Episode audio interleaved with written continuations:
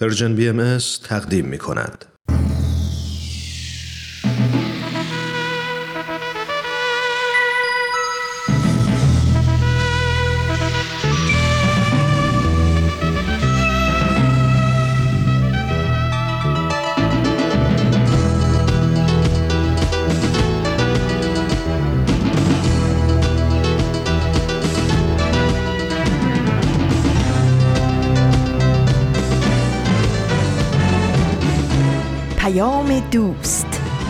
برنامه ای برای تفاهم و پیوند دلها.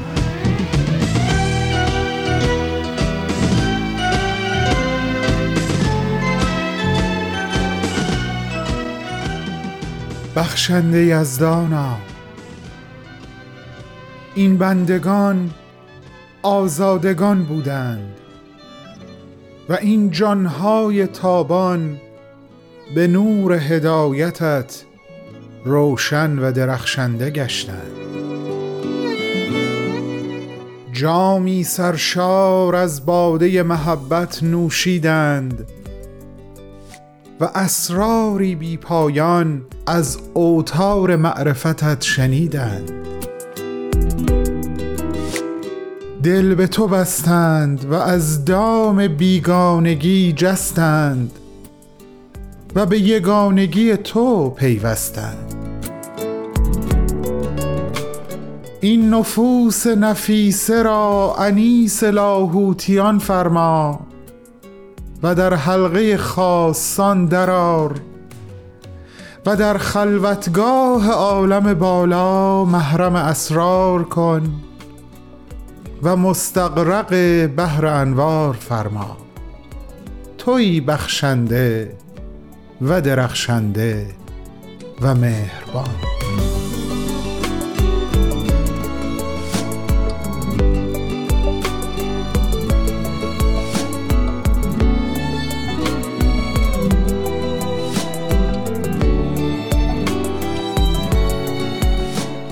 در شانزدهمین روز از مهر ماه سال 1401 خورشیدی که برابر شده با هشتمین روز از ماه اکتبر 2022 میلادی من بهمن یزدانی به عنوان عضوی از خانواده Persian BMS به شما سلام می کنم و در کنارتون هستم.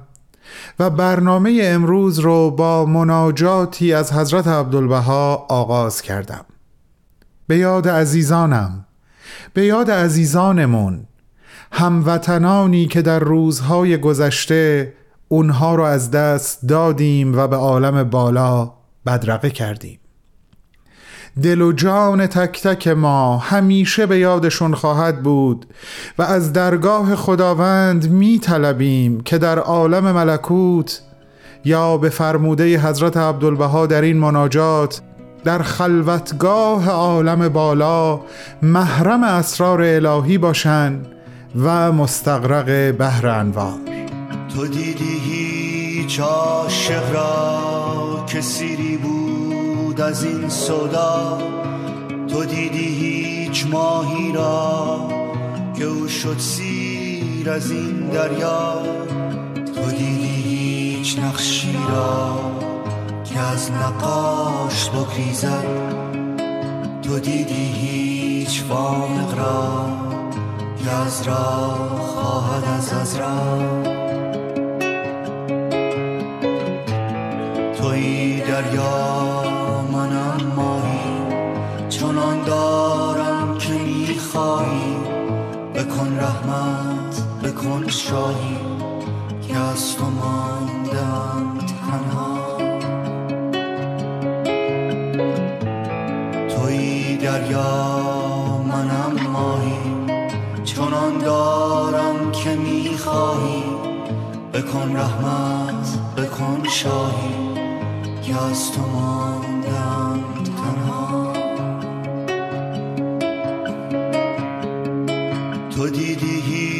هیچ عاشق را که سیری بود از این صدا تو دیدی هیچ ماهی را که او شد سیر از این دریا. هیچ نقشی را که از نقاش بگریزد. تو دیدی هیچ بامق را که از راه خواهد از از راه در خدمت شما هستم با معرفی برنامه های امروز که عبارت هستند از پخش یکی دیگه از فرازهای کلمات مکنونه اثر عرفانی و حقیقتا زیبا از حضرت بهاءالله شارع آین بهایی که همراه با موسیقی دلنواز تقدیمتون می‌کنیم. به دنبال اون دو برنامه نام آشنای سخنرانی و معماران صلح رو هم داریم. قبل از شنیدن کلمات مکنونه این مطلب رو هم پیشا پیش در ارتباط با صحبت هایی که ما بین برنامه ها می‌خوام باهاتون در میون بذارم بگم عزیزان. امروز راجع به بیان صحیح تقاضا و تفاوتش با درخواست آمرانه قرار صحبت هامون رو ادامه بدیم.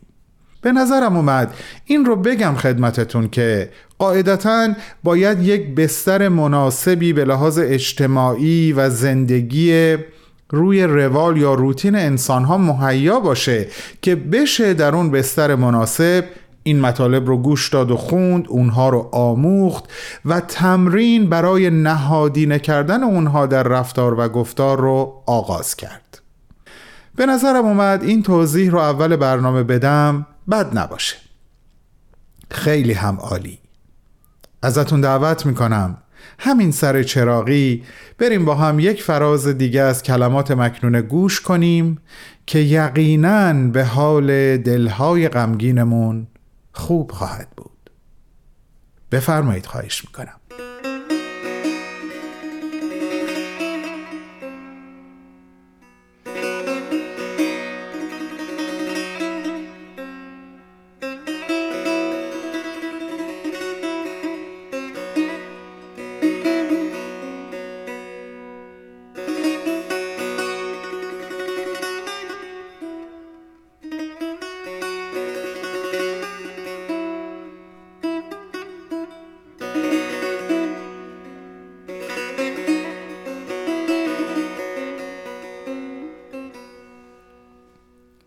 همگنان ابواب لا مکان بازگشته و دیار جانان از دم عاشقان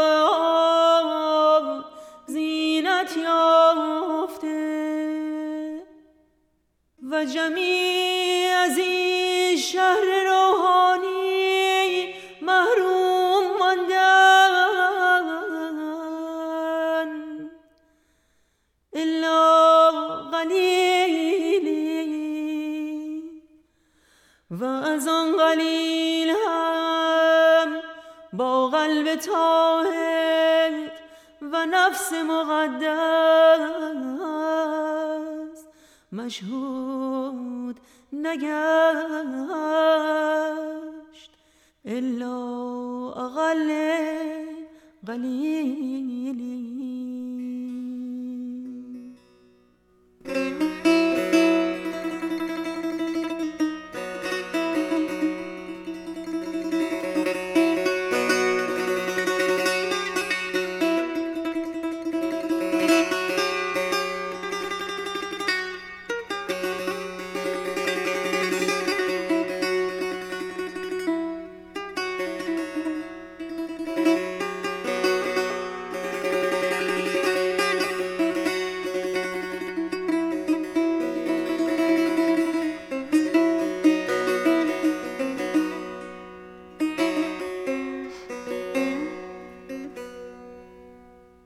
دوستان نازنینم با شما همراه هستم در ادامه برنامه امروز.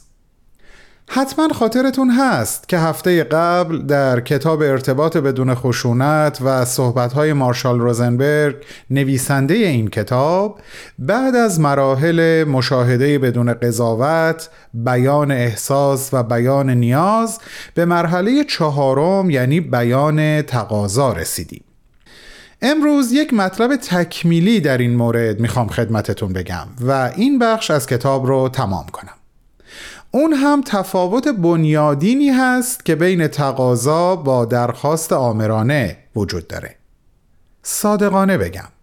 برای خود من بارها پیش اومده که با نیت بیان تقاضا حرفم و زدم اما متاسفانه اون حرف در ذهن شنونده درخواست آمرانه تعبیر شده. وقتی علتش رو در درون خودم جستجو کردم باورم کنین به مورد یا مواردی رسیدم که مارشال عین اونها رو توی کتابش اشاره می‌کنه. حالا براتون توضیح میدم. مارشال میگه اگه افراد باور داشته باشن یا اینطور تصور کنن که در صورت عدم اجابت خواسته ما مورد قضاوت قرار می‌گیرن یا سرزنش و تنبیه میشن تقاضاهای ما اغلب به صورت درخواست آمرانه توسط اونها شنیده خواهد شد و این باعث ایجاد یک نوع مقاومت درونی میشه. در واقع توانایی شنونده برای یک پاسخ محبت آمیز به تقاضای ما خیلی کاهش پیدا می‌کنه.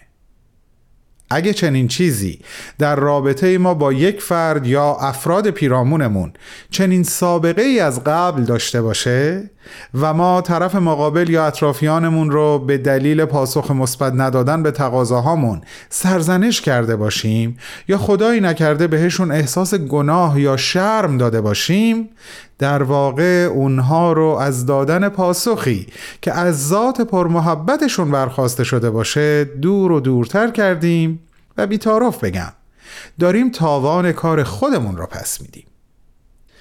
همیشه و همیشه مؤثرترین روش برای برقراری ارتباط همدلی با طرف مقابله.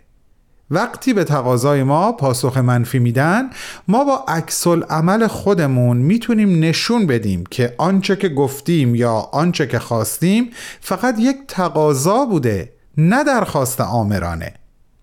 اگه ما آماده هستیم که با آنچه که طرف مقابل رو از پذیرش خواسته ما باز میداره همدلی بکنیم و با آنچه که فرد رو از بله گفتن باز میداره ارتباط برقرار کنیم و او رو به لحاظ حسی و فکری حقیقتا بفهمیم قدم بسیار مهم و تعیین کننده ای رو برداشتیم که خواسته ما تقاضا شنیده بشه و فرد مقابل در معانست با ذات پرمحبت وجودش به ما پاسخ بده. حتی اگه اون پاسخ مثبت نباشه. این هم از مطلبی که درباره بیان تقاضا می‌خواستم به صحبت هام که از هفته قبل شروع کردم اضافه بکنم. ممنونم که گوش دادین. دم همتون گرم. الان وقتشه که با هم بریم برای قسمت سخنرانی برنامه امروز. همراه من بمونین لطفاً.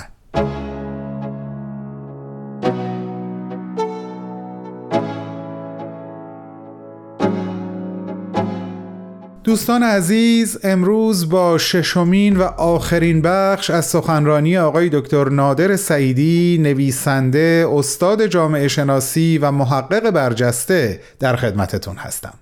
آقای دکتر سعیدی این سخنرانی رو همونطور که هفته های قبل هم خدمتتون عرض کردم در 29 مین کنفرانس انجمن دوستداران فرهنگ ایرانی در سال 2019 ایراد کردن و عنوان سخنرانیشون رو گذاشتند سید علی محمد باب و مدرنیته در ایران.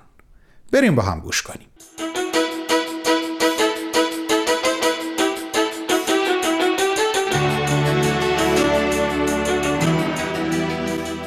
از نظر حضرت باب در بیان فارسی بیان می‌کنن که وقتی شما می‌خواید با هر شیعی کاری دارید استفاده کنید بیان می‌کنن که موقعی که به هر چیزی بخواید ارتباط پیدا کنید هر شی.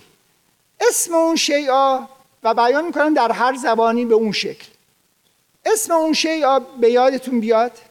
اسم اونا تقسیم کنید به حروف الفبا که اون را تشکیل میده.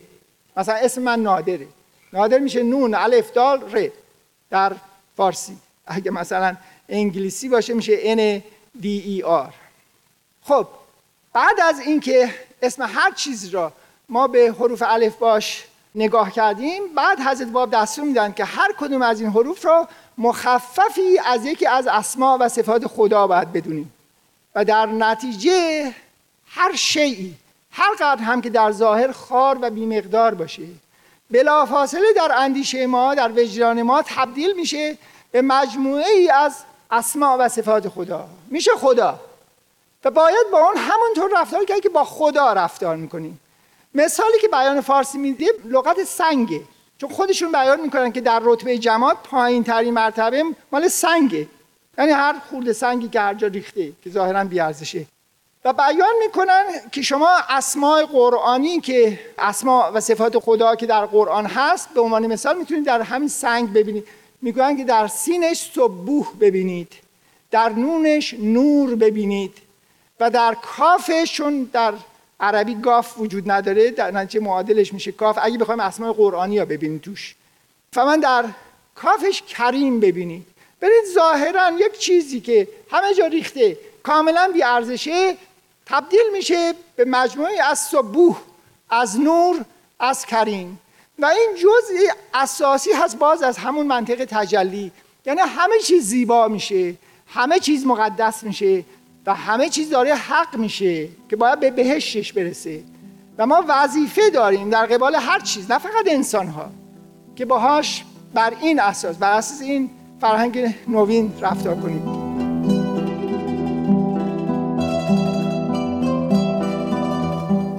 آخرین بحث من مربوط میشه به یک دگرگونی بنیادی که در سرتاسر آثار حضرت باب به وجود اومده. بدین معنی که ایشون فرهنگ انتظار را دگرگون کردند. ببینید ادیان گوناگون و از جمله چون حضرت باب از ایران اومدن فرهنگ انتظار در تشیع یک فرهنگ به خصوصی است. خصوصیت خاصی داره این فرهنگ انتظار که یعنی قائم موعود بیاد و همه کارا رو درست کنه. اولین خصوصیتش اینه که این قائم کسی است که همه سنت های گذشته رو اعاده می‌کنه. چیز جدیدی نمیاره فقط چیزهای گذشته رو برمیگردونه یعنی اوج سنت پرستی است. تحکیم سنت این منطق. خصوصیت دومش اینه که این فرهنگ انتظار تعریف میشه به خاطر احادیث جعلی به شکلهای گوناگون که ظاهرا این قائم که میاد به یک شکلهای عجیب غریبی میاد که دیگه هیچ کس نمی‌تونه شک کنه. و البته علما اولین کسانی هستن که استقبال می‌کنن از اومدن قائم.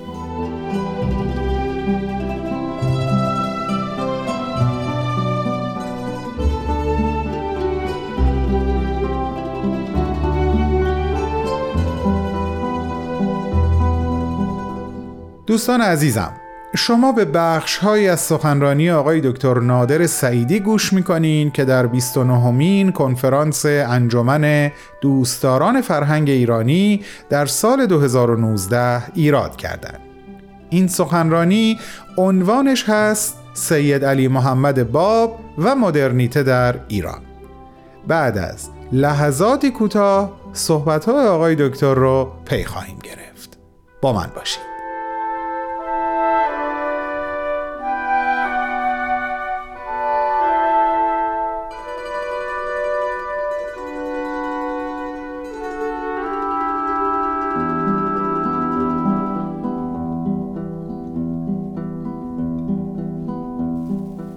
مفهوم سومش مفهوم نابردباری مذهبی و خشونتی.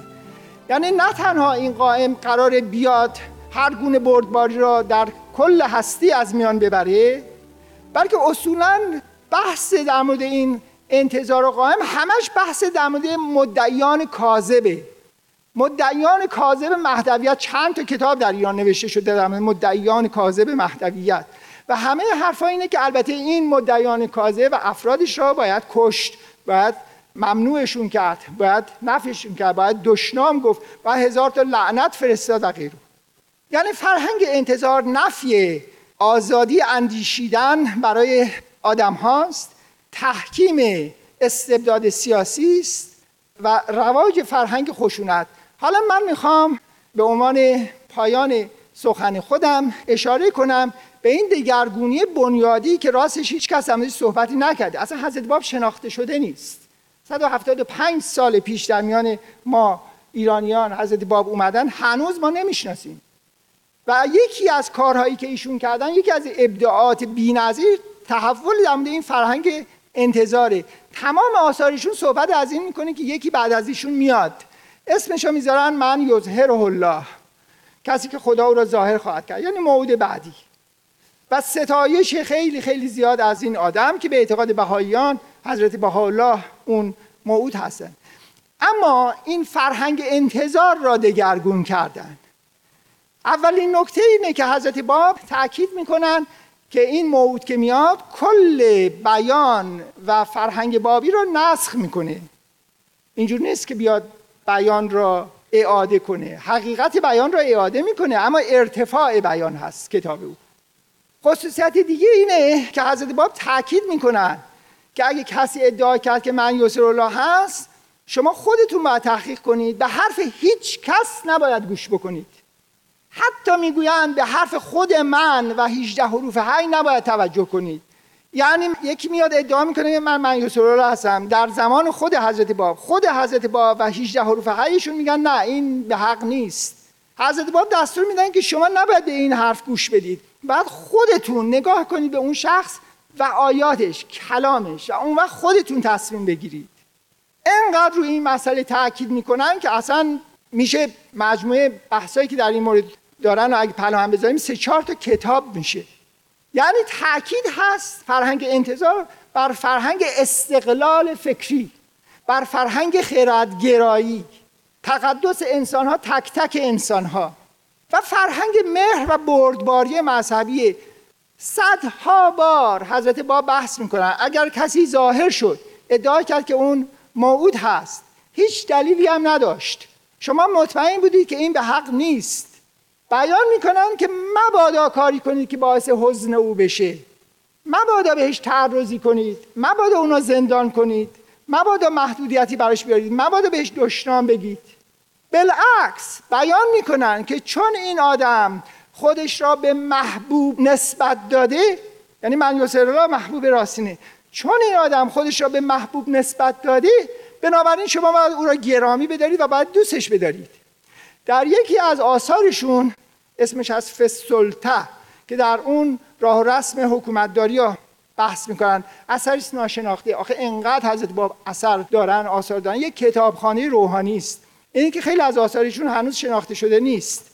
در این بیان می‌کنه اگه کسی ظاهر شد نتونست آیاتی بیاره هیچ دلیلی نتونست در اثبات حقانی خودش بیاره. شما مطمئن بودید که این به حق نیست.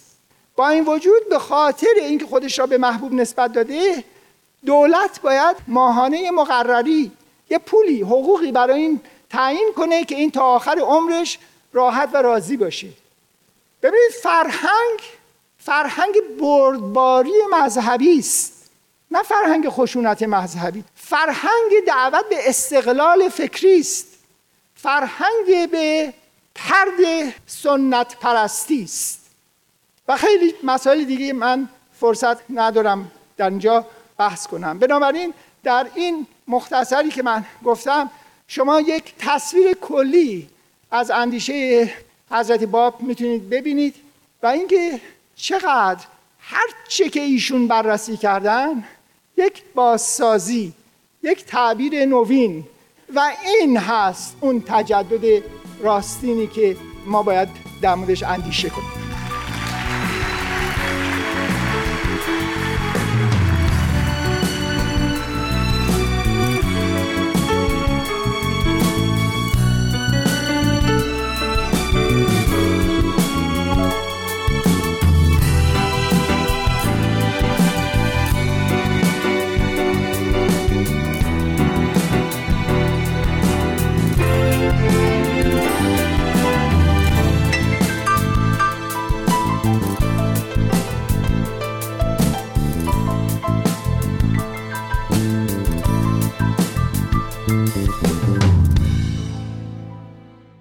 عزیزان همراه این بود ششمین و آخرین بخش از گزیده صحبت‌های آقای دکتر نادر سعیدی نویسنده محقق و استاد ارزشمند جامعه شناسی که تحت عنوان سید علی محمد باب و مدرنیته در ایران در 29 مین کنفرانس انجمن دوستداران فرهنگ ایرانی در سال 2019 ایراد کردند.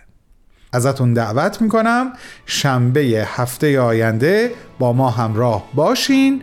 برای شنیدن یک سخنرانی دیگه از یک سخنران دیگه. با بهترین آرزوها. ایران فدای اشک و خنده تو. دل پر و تپنده تو. فدای حسرت و امیدت.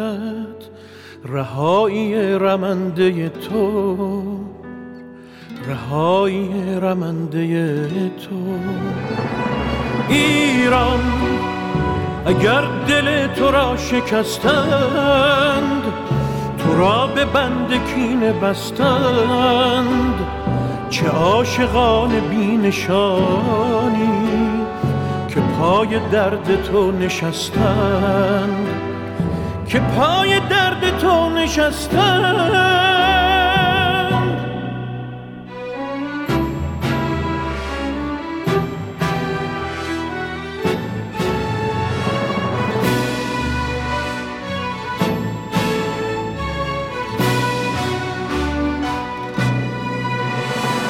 کلام شد گلول باران به خون کشیده شد خیابان. ولی کلام آخری شد که جان من فدای ایران. تو بیا زمان نو شد خیال عاشقان نو شد. هزار دل شکست و آخر هزار و یک بهانه نو شد. ایران به خاک خسته تو سوگند به بغز خفته دماوند که شوق زنده ماندن من به شادی تو خورده پیوند به شادی تو خورده پیوند. ایران اگر دل تو را شکستند را به بند کینه بستند.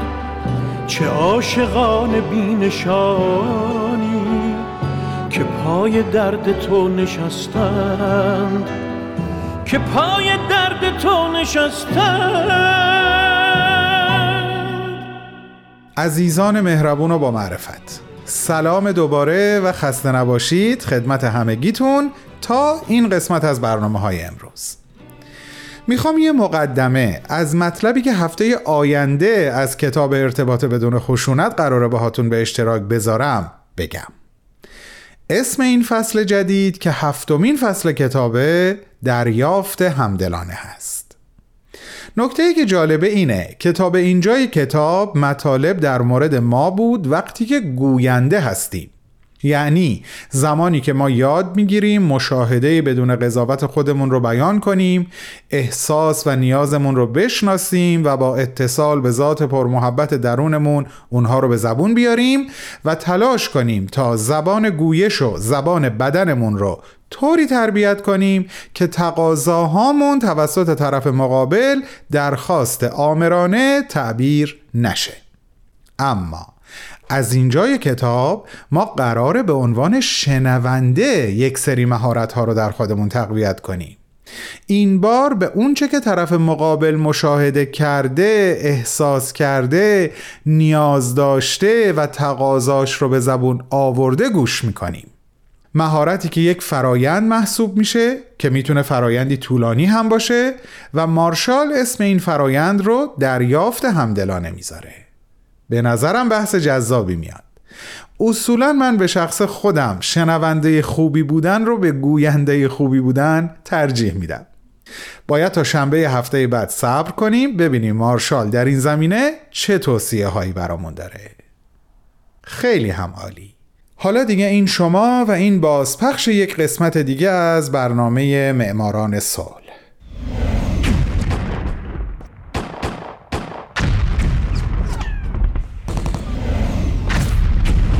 معماران صلح.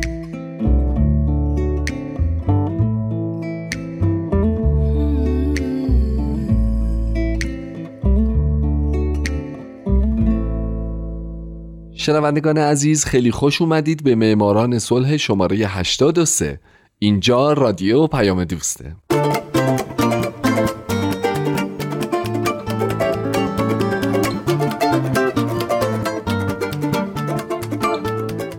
درود به شما فارسی زبانان این دهکده جهانی. من هومن عبدی هستم. به معماران صلح خوش اومدید. برنامه که اختصاص داره به برندگان نوبل صلح. اختصاص داره به زنان و مردان و سازمان ها و مؤسساتی که یا صلح دقدقه همیشگیشون بوده یا اگرم نبوده اون جایی که باید قدم بلندی برای صلح جهانی برداشتن و باعث شدن دنیای پر از جنگ ما بدتر از چیزی که الان هست نباشه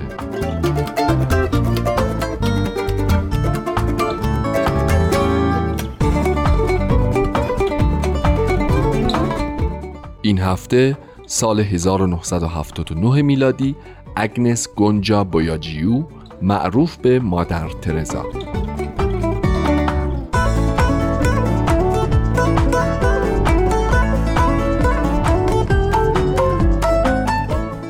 اگنس گونجا بویاجیو یا همون مادر ترزای خودمون در 26 اوت 1910 در اسکوپیه که الان پایتخت مقدونی است اما اون موقع مال امپراتوری عثمانی بود به دنیا آمد البته پدر و مادرش آلبانیایی بودند او مؤسس گروه مروجین امور خیریه در هند بود که این گروه به بسیاری از فقرا و رانده شدگان جامعه هند کمک کرد و به تدریج فعالیتهاش رو در سطح جهان گسترش داد و به خاطر همین کارها کمیته نوبل او را برنده جایزه نوبل صلح سال 1979 اعلام کرد. اگنس کوچکترین فرزند خانواده بود. پدرش فردی درگیر در مسائل سیاسی آلبانی بود که وقتی اگنس فقط نه سالش بود درگذشت و مادرش فردی مذهبی بود که اگنس رو بر پایه تعالیم کلیسای کاتولیک آموزش داد. اگنس هم که از همون ابتدا مجذوب داستانهای زندگی مبلغین شده بود در دوازده سالگی تصمیم گرفت یک مبلغ مذهبی بشه و در 18 سالگی این تصمیم خودش رو عملی کرد. او خونه رو ترک کرد و به عضویت گروه خواهران لورتو در اومد و تا پایان عمر هرگز مادر و خواهرش رو ندید.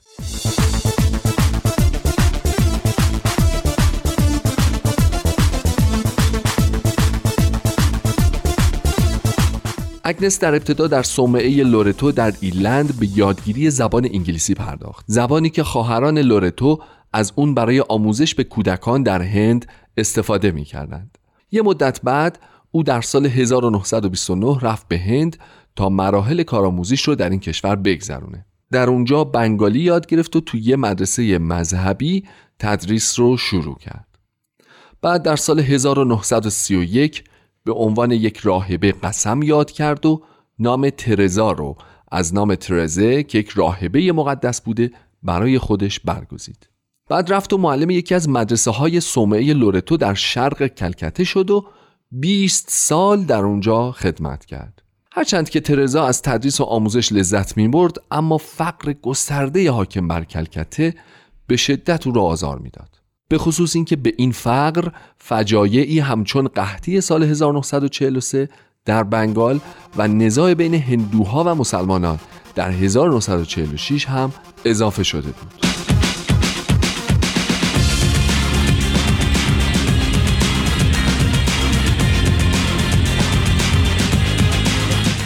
در ده سپتامبر 1946 ترزا چیزی دید که او اون رو ندای درونی خوند. وقتی او با ترن از کلکته به صومعه لورتو در دارجیلینگ می‌رفت با دیدن مردم به این باور رسید که باید دیر رو ترک کنه و به مردم فقیر در حالی که در میون اونها زندگی می‌کنه کمک کنه. پس او این کار رو به طور رسمی از سال 1948 با پوشیدن ردایی با خطهای آبی مشهور شروع کرد و با گرفتن شهروندی هند به زندگی در میون فقرا روی آورد. او مدتی رو در مرکز ایالت بهار در هندوستان اقامت کرد و مقدمات خدمات پزشکی رو در بیمارستان خاندان مقدس فرا گرفت و بعد رفت و توی یک محله کثیف و فقیرنشین ساکن شد. توی این محله اول به تدریس روی آورد بعد به پرستاری از افراد بینوا و قحطی زده پرداخت. کمی کمتر از یک سال بعد هم تعدادی از زنان جوان فعال در فعالیت‌های خیرخواهانه به او پیوستند و انجمنی رو تأسیس کردند با عنوان فقرا در میان فقرا.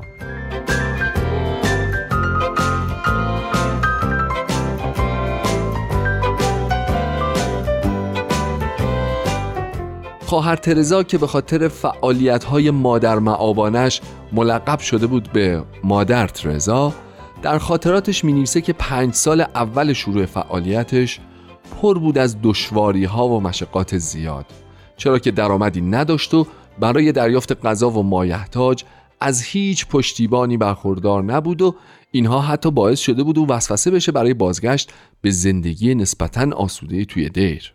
او می نویسه مسیح از من می‌خواهد که راهبی آزاد باشم و فقر و تنگ دستی مرا احاطه کنند امروز درس خوبی فرا گرفتم. فقر برای فقرا بسیار سخت است. من در حالی که به دنبال سرپناهی میگشتم آنقدر راه رفتم و راه رفتم تا آنکه دستها و پاهایم به درد آمدند. فکر کردم که فقرا وقتی در جستجوی خانه غذا و سلامتی هستند چقدر باید درد و رنج را هم در جسمشان و هم در روحشان تحمل کرده باشند. آن زمان بود که راحتی و آسایشی که در صومعه لورتو داشتم مرا وسوسه کرد. فقط باید یک کلمه می‌گفتم و تمام آن آسایش و راحتی دوباره از آن من می‌شد. اما من آن آسایشی را که از عشق مسیح محرومم کند نمی‌خواستم. به او گفتم من می‌خواهم بمانم و آنچه را که اراده قدسی تو برایم مقدر کرده انجام دهم. حتی قطره ای اشک هم نریختم.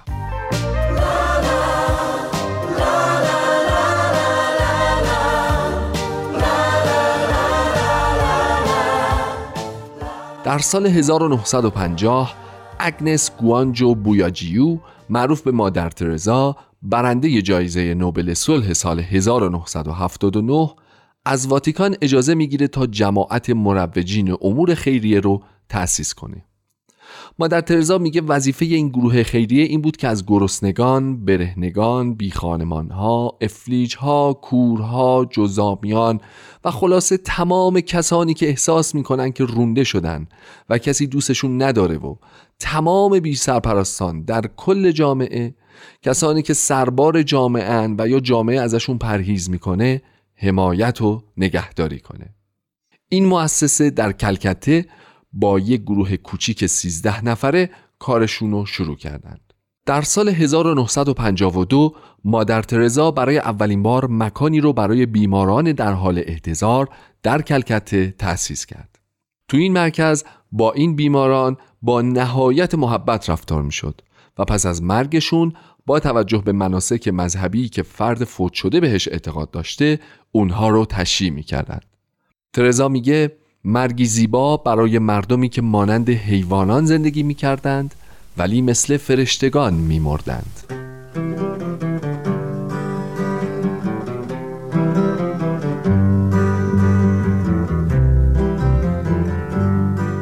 خیلی نگذشت که مروجین امور خیریه یه مرکز برای جزامیان و یه مرکز برای کودکان تأسیس کرد و کم کم با قبول کمک های خیریه از داوطلبین تونست در دهه 60 آسایشگاه ها، یتیم خونه ها و جزام خونه هایی در سراسر هندوستان تأسیس کنه و حتی پا فراتر از هندوستان هم بذاره در سال 1965 این گروه خیریه محلی رو در ونزوئلا تأسیس کرد و بعد در روم، تانزانیا و اتریش محلهایی برای کمک به فقرا تأسیس شد. در دهه هفتاد هم با فعالیت های مروجین امور خیریه در سراسر جهان مؤسساتی تأسیس شد و البته همچنان فعالیت های این جامعه در حال انجامه به طوری که طبق آمارهای جدید بیش از 6000 نفر برادران و خواهران روحانی در 133 کشور جهان در حال خدمت به هم نوعان خودشون هستند.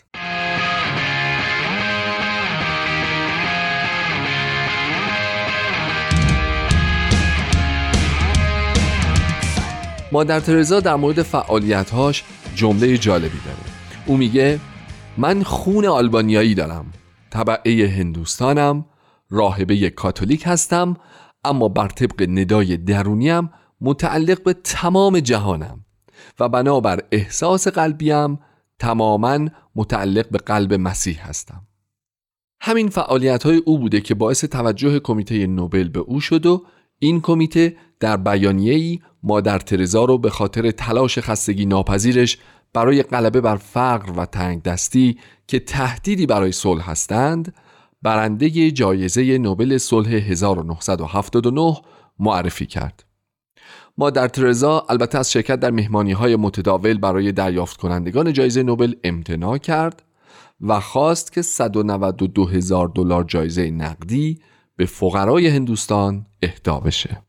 وقتی از مادر ترزا هنگام دریافت جایزه سوال شد که ما برای ترویج صلح در جهان چه کارایی می‌تونیم بکنیم پاسخش ساده بود. به خونه هاتون برید و به خونواده خودتون عشق بورزید. مادر ترزا در سخنرانی خودش بر همین اساس گفت در سراسر جهان نه تنها در کشورهای فقیر بلکه در کشورهای غربی نیز مشکلات بسیاری دیدم. وقتی که من گرسنه ای رو در خیابون می‌بینم به او یک بشقاب برنج یک قطعه نون میدم. خوشحالم چرا که گرسنگی رو برطرف کردم. اما کسی که از جامعه رونده شده احساس بیمهری و بیمحبتی می‌کنه و احساس ترس داره این وحشتناکه و مشکلی بزرگ. مادر ترزا درباره سخت جنین گفت امروز این امر بزرگترین مانع صلحه. چرا که اگر یک مادر بتونه فرزند خودش رو بکشه من و شما هم به راحتی می‌تونیم یکدیگر رو بکشیم و دیگه هیچ چیز باقی نمیمونه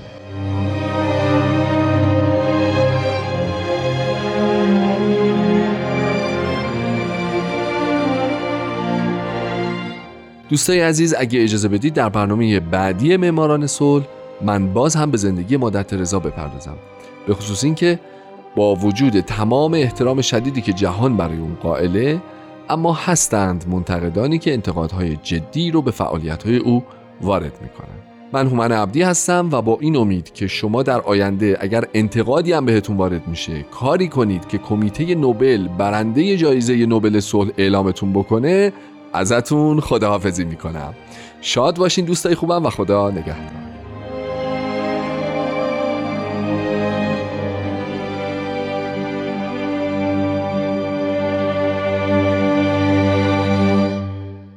توی این فاصله یاد یه مطلبی افتادم که به نظرم اومد در این ثانیه های پایانی با شما در میونش بذارم.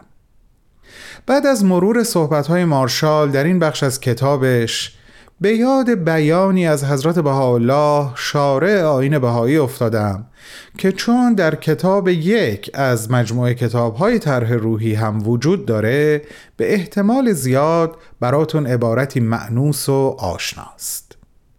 حضرت بهاءالله میفرمایند لسان شفقت جذاب قلوب است و ماعده روح و به مسابه معانی است از برای الفاظ و مانند افق است از برای اشراق آفتاب حکمت و دانایی.